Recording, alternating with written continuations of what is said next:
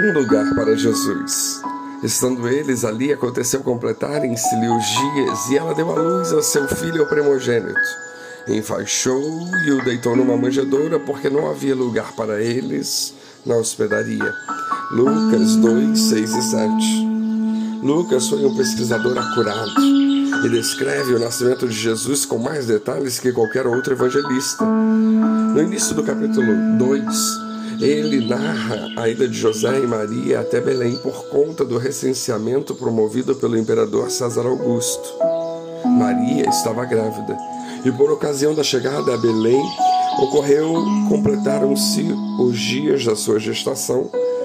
E aí Lucas nos descreve dizendo que ela o deitou numa manjedoura porque não tinha lugar na hospedaria. Ao mesmo tempo, em que Lucas parece mostrar que a falta de lugar na hospedaria era uma condição particular de José e Maria, porque ele usa a expressão não havia lugar para eles. Ele não descreve claramente as razões pelas quais eles não puderam hospedar-se. Contudo, não é difícil concluir que a cidade estivesse relativamente cheia, já que cada um deveria ir à sua cidade natal para alistar-se. Pessoas naturais da cidade, que como José e Maria já não moravam mais ali, estavam lá naqueles dias para o censo, ocupando os poucos lugares que se disponibilizavam para os viajantes. Mas o fato é que eles não encontraram lugar para Jesus nascer. Lucas também não comenta sobre quem acolheu José e Maria no estábulo. É possível supor que os donos da hospedaria se sensibilizaram com o casal, oferecendo-lhes o único lugar que restava, pois seria melhor ficarem na estrebaria que ao relento, considerando o estado avançado da gravidez de Maria. Mas, de alguma forma, eles se conduziram ou foram conduzidos àquele lugar. E ali, perto dos animais, nasceu Jesus, que envolto em panos, foi deitado numa manjedoura.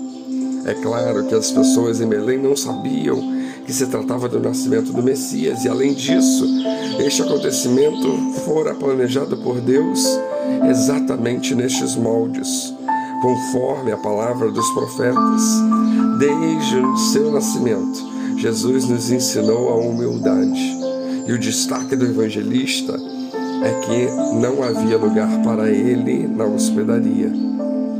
Mesmo muitos natais depois do relatado por Lucas, mais de dois mil, parece-nos continuar não havendo lugar para Jesus na hospedaria.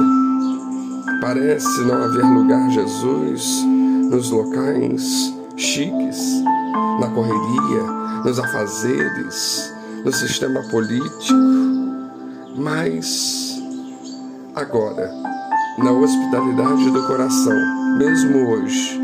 Será que estamos deixando Jesus no estábulo, na periferia do nosso interesse de nossa honra? Ou deixamos deitada numa manjedoura junto com as coisas que não consideramos importantes?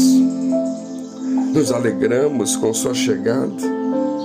Será que lhe servimos com o melhor que temos? Nos honramos como Rei dos Reis e Salvador de todos? Será que lhe oferecemos as primícias de nossa vida, de nosso tempo, de nossas forças? Não nos importamos às vezes em agradá-lo como Senhor soberano, aliás, onde foi parar o desejo de agradar a Deus? Parece que em nosso dia a dia, principalmente na correria de final de ano, Andamos com o coração ocupado demais. Não há espaço para o menino de Belém, o nosso redentor. E sobre nós pesa o fato de que sabemos se tratar do Messias.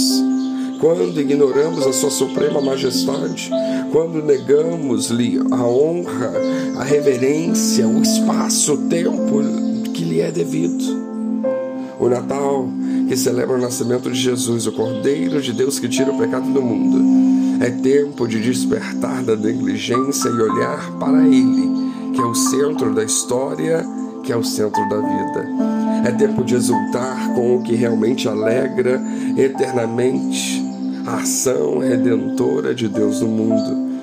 É tempo em tempo de dar a Ele, que é o Alfa e o Ômega, a honra devida ao seu nome, como faz o salmista no Salmo 8, verso 1. Ó Senhor, Senhor nosso, quão magnífico em toda a terra é o teu nome, pois expuseste nos céus a tua majestade.